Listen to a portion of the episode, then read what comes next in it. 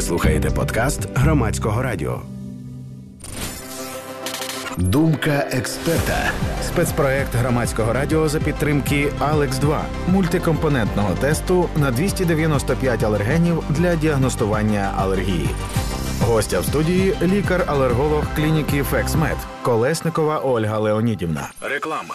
Якщо це постійно відбувається на роботі, вдома, на прогулянці, це можуть бути симптоми алергії.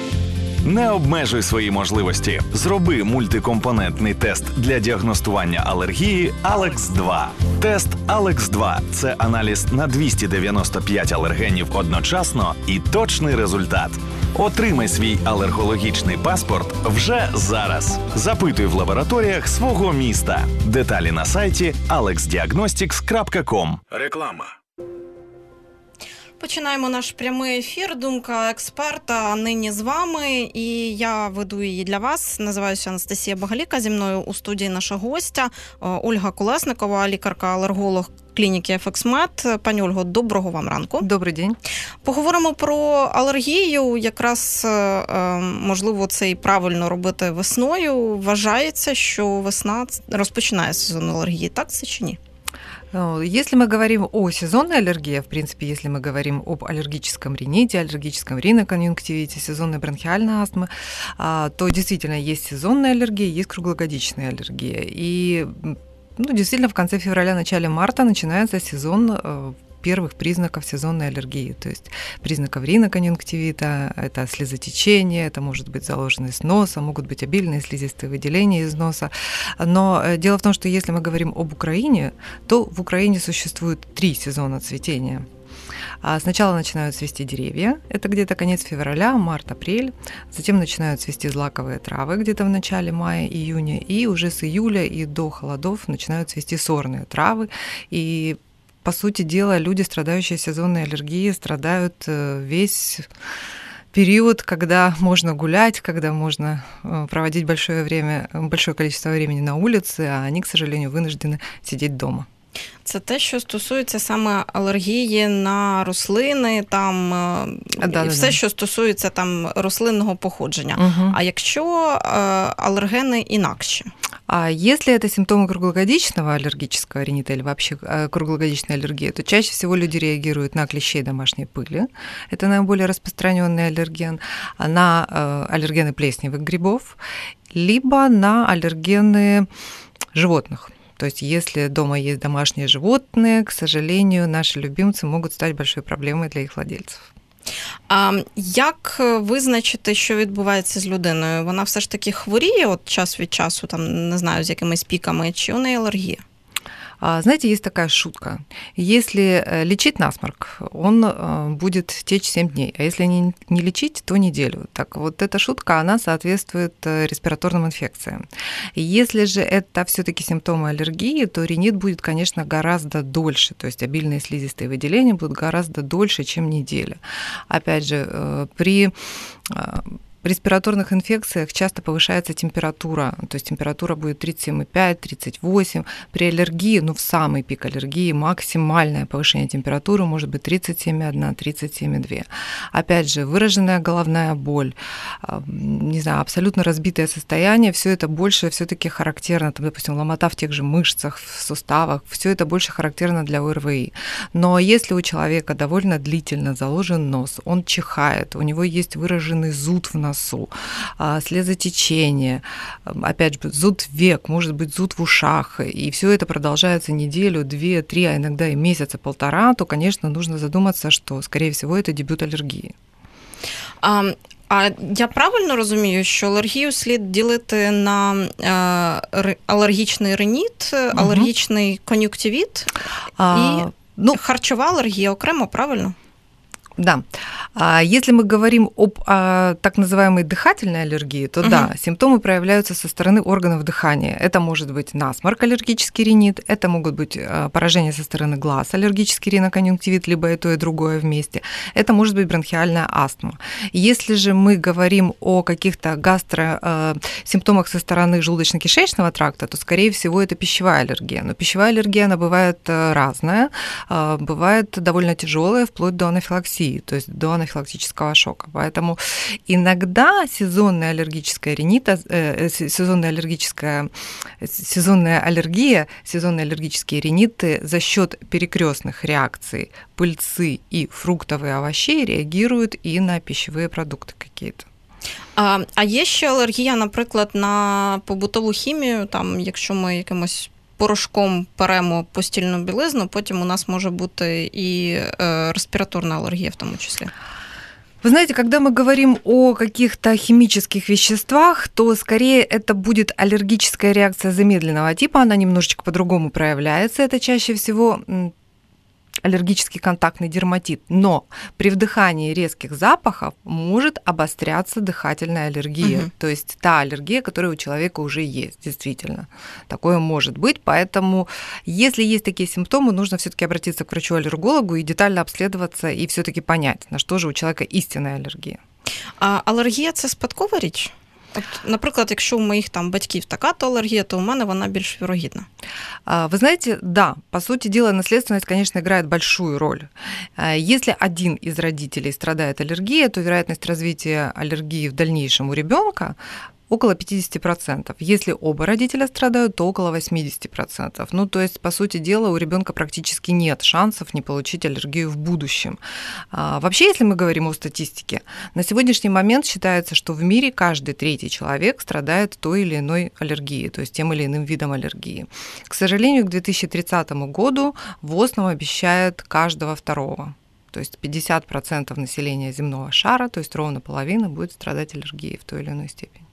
А, я правильно розумію, що е, можна там не знаю півжиття прожити і не знати про свою алергію, а потім якийсь, е, як не знаю, е, спусковий механізм її запускає, і вона починає протікати там певний період завжди або там загострюватись сезонно. Да, вы абсолютно правы, аллергия может начаться абсолютно в любом возрасте. Это может быть и у новорожденного ребенка, и у человека после 30, и после 50, и даже иногда в старческом возрасте, хотя это уже довольно редко, чаще там все-таки бывают аллергические реакции на медикаменты, но бывает такое, что и уже во второй половине жизни начинаются первые симптомы аллергии. А, ну, с чем это связано, сложно сказать. Как бы существует несколько теорий, но, по сути дела, а, Скорее это связано с тем, что человек столкнулся с большим количеством аллергена. Часто приходит пациент, допустим, на прием и говорит, вот я в прошлом году простудился, и после этого у меня началась аллергия. И когда я начинаю спрашивать, а как же вы простудились, я ехал в машине с открытой форточкой, ехал за городом, ехал в Одессу, вокруг были поля засеянные, подсолнечником. Ну и вот я, скорее всего, меня продуло. После этого появился насморк, там я начал чихать, и появились э, там слизистые выделения из глаз. Ну и когда ты начинаешь спрашивать более подробно, то ты понимаешь, что просто человек ехал с открытой форточкой и с потоком воздуха. Ему в лицо попало большое количество пыльцы, и, по сути дела, это был дебют аллергического ринита в прошлом году. Дуже часто буває таке, що люди з алергіями ходять е, до там е, терапевтів, сімейних лікарів, е, педіатрів, і не одразу можна визначити, що це там все ж таки алергія, а не якийсь хронічний там бронхіт або хронічний реніт. Угу. Да, к сожалению, это так. Действительно, люди, люди очень часто ходят не только к терапевтам-педиатрам, а еще и к лор-врачам, которые их лечат годами, назначая различные симптоматические средства, которые убирают симптомы, и с каждым годом симптомы аллергии усугубляются и усугубляются, человек начинает себя чувствовать все хуже и хуже. И, к сожалению, вообще аллергические риниты в половине случаев могут заканчиваться бронхиальной астмой, если их не лечить правильно. Поэтому, да, действительно такая проблема есть. Э, опять опять же, огромное количество рекламы различных антигистаминных препаратов. Люди сами покупают таблетки, сами принимают их абсолютно бесконтрольно. Но, к сожалению, это приводит не к очень хорошим, а чаще всего к печальным последствиям. Партнер проєкту Алекс 2 мультикомпонентний тест на 295 алергенів для діагностування алергії. Реклама. Отримай свій алергологічний паспорт. Запитуй у лабораторіях свого міста. Реклама. Пані Ольго, я правильно розумію, так робити не можна. Не можна там самостійно визначити, що у вас е, алергія, прийти купити антигістамінне і спробувати так себе вилікувати. Ну, если это совсем слабенькие какие-то симптомы аллергии, то, конечно, можно прийти и на первом этапе попробовать купить антигистаминные, попить их и как бы чувствовать себя более или менее хорошо. Но если человек видит, что он принимает таблетки, и все равно ему не становится лучше, или симптомы уходят, но не полностью, то, конечно, нужно обратиться к аллергологу для того, чтобы все-таки понять, а, на что же аллергия и как с этим бороться в дальнейшем. Самостійно визначити, на що саме, дуже важко, правильно? Это практически невозможно. Угу. А як визначають алергологи? А когда пациент приходит на прием, ну, первое, что аллерголог делает, это тщательно собирает жалобы. То есть для mm-hmm. меня очень важно, что именно человека беспокоит, и в какой период времени его это, в период года это его беспокоит, даже период дня меня тоже волнует. Опять же, есть ли у человека наследственность, есть ли у человека симптомы только со стороны органов дыхания или есть еще какие-то пищевые симптомы. Затем тщательно собирается анамнез, так называемый. То есть это, а, по сути дела, развитие заболевания. Когда появились первые симптомы, симптомы, что происходило, то есть э, какие таблетки помогали, какие нет. Ну и после осмотра уже потом аллерголог переходит к аллергологическому тестированию. А аллергическое тестирование а, вообще существует как бы в двух вариантах. Золотым стандартом диагностики аллергии является проведение кожных аллергологических проб. Ну, по сути дела, это аллерген, чистый экстракт аллергена капается на кожу. Чаще всего это кожа предплечья, либо кожа спины, и пластиковым ланцетом делается небольшой такой прокол. Человек сидит 15 минут, и затем, если у человека есть аллергическая реакция, то появляется небольшая папула, ну, такой как бы волдырь, красный, зудящий, то есть появляется зуд. И это значит, у человека действительно есть реакция на этот аллерген. Либо не происходит ничего, это значит, что у человека нет аллергии. Но э, с кожными тестами есть небольшая проблема.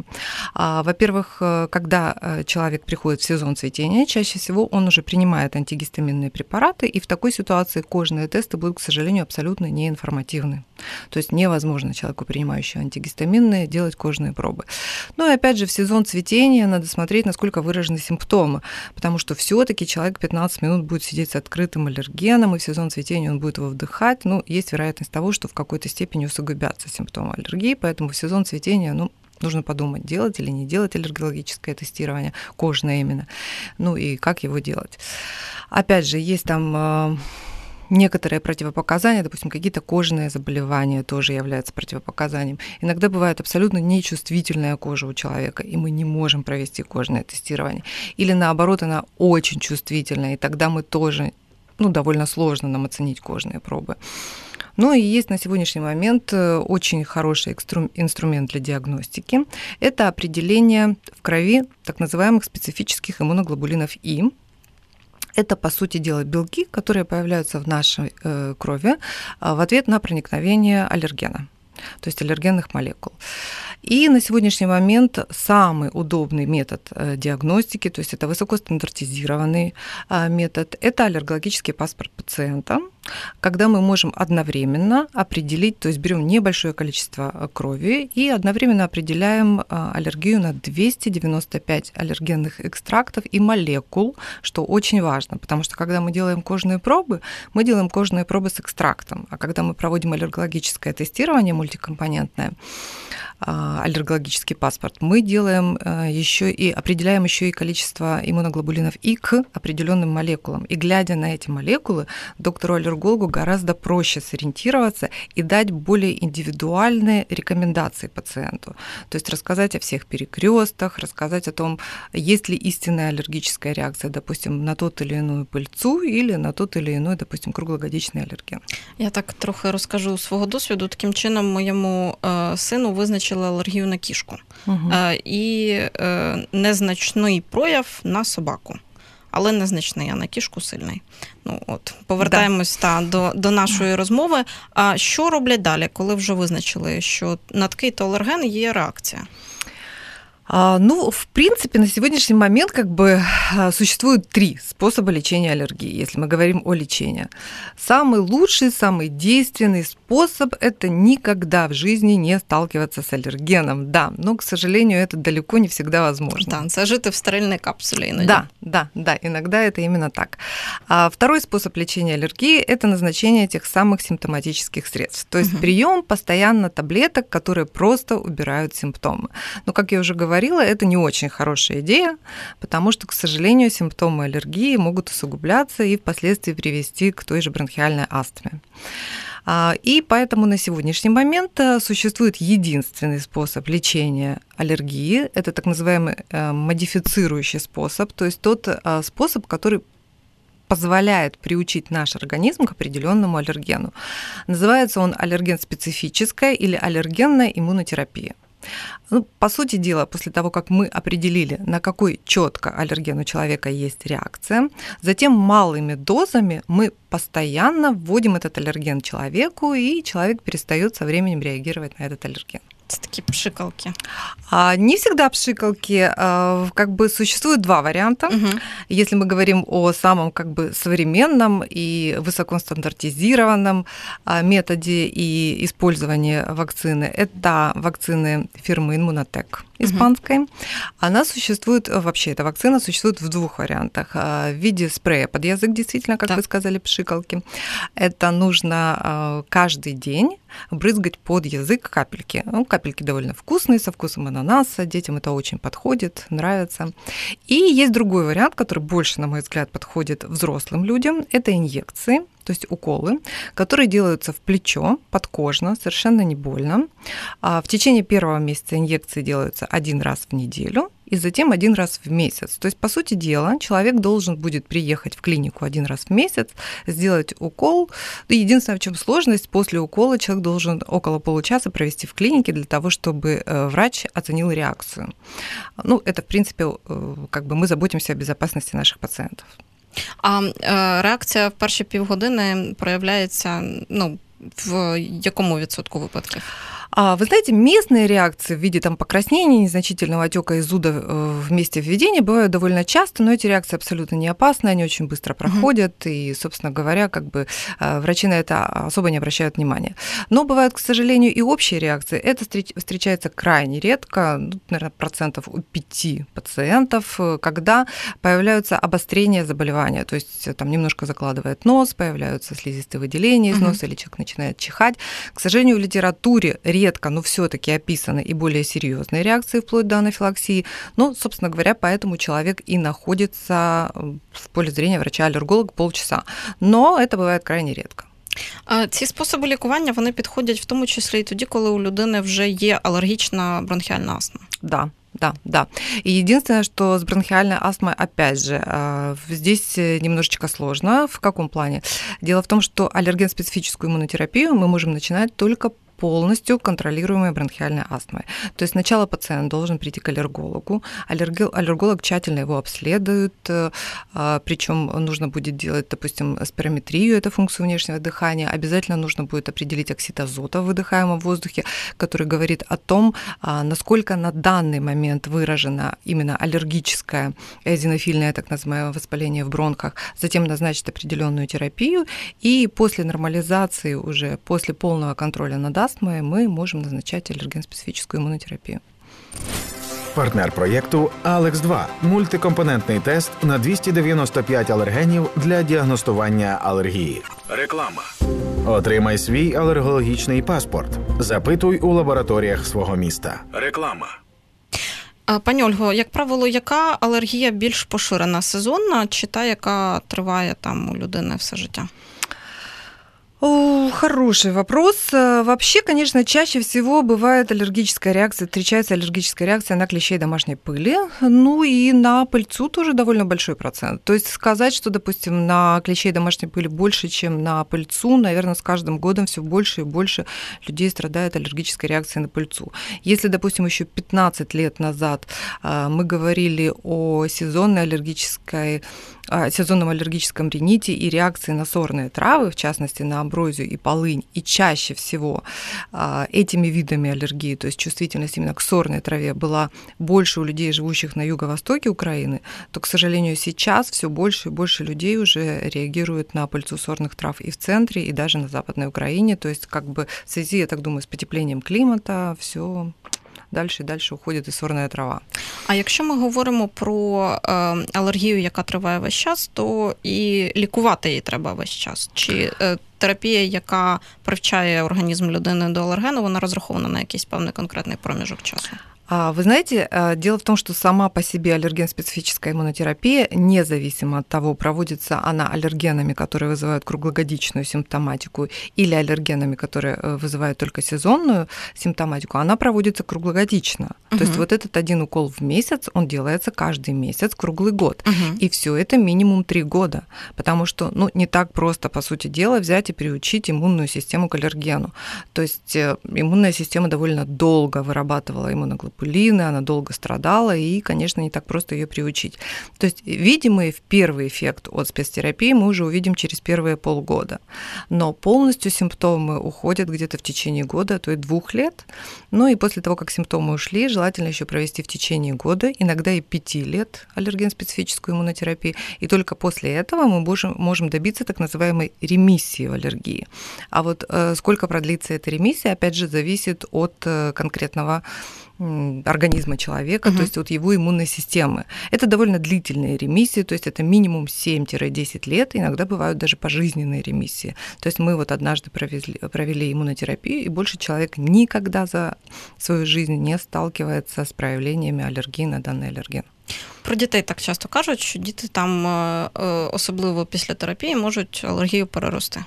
Да, дети, у детей очень хороший эффект от спецтерапии, у взрослых тоже хороший эффект.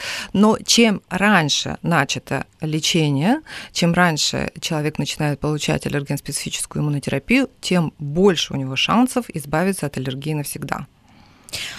Щоб завершити нашу розмову, от як би ви порадили людині, яка там не знаю, слухає, сумнівається, є у нього або у неї алергія чи немає? Щоб на що ви порадили б звернути увагу найбільше? Я думаю, что при появлении первых симптомов, если человек все-таки подозревает у себя аллергию, лучше всего все-таки ходить, сходить к врачу-аллергологу, чтобы врач уже назначил обследование, какое-то лечение симптоматическое, и потом уже, если нужно, проводила аллерген-специфическую иммунотерапию. То есть, по сути дела, в принципе, неплохая идея, конечно, сделать и самому мультикомпонентный тест, но здесь есть некоторые сложности. Наверное, все-таки лучше начать с визита к аллергологу. Ну, тобто, у разі чого, якщо людина точно знає, що алергічна реакція є, просто хоче визначитися на що, то можна піти в лабораторію і здати тест. Можно, но интерпретировать этот тест должен только врач-аллерголог, потому что есть масса нюансов э, по интерпретации этого анализа. Що ж, я вам дякую за розмову, пані Ольго. Я нагадаю нашим слухачам, що гостею програми Думка експерта була Ольга Колесникова, лікарка-алерголог клініки «Ефексмед». Ми говорили про алергії, про визначення цих алергій, про е, лікування і. те, що нам з цим робити, дякую вам за цю розмову. Нагадаю, ефір для вас сьогодні провела я, Анастасія Багаліка. Слухайте, думайте, не хворійте. Думка експерта, спецпроект громадського радіо за підтримки Алекс 2 мультикомпонентного тесту на 295 алергенів для діагностування алергії. Реклама.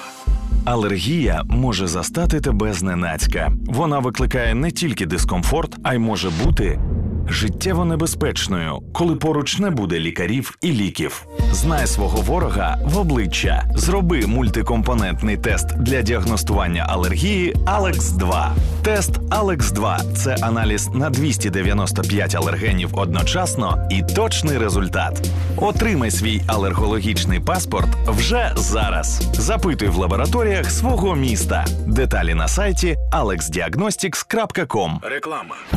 Ви слухали подкаст громадського радіо.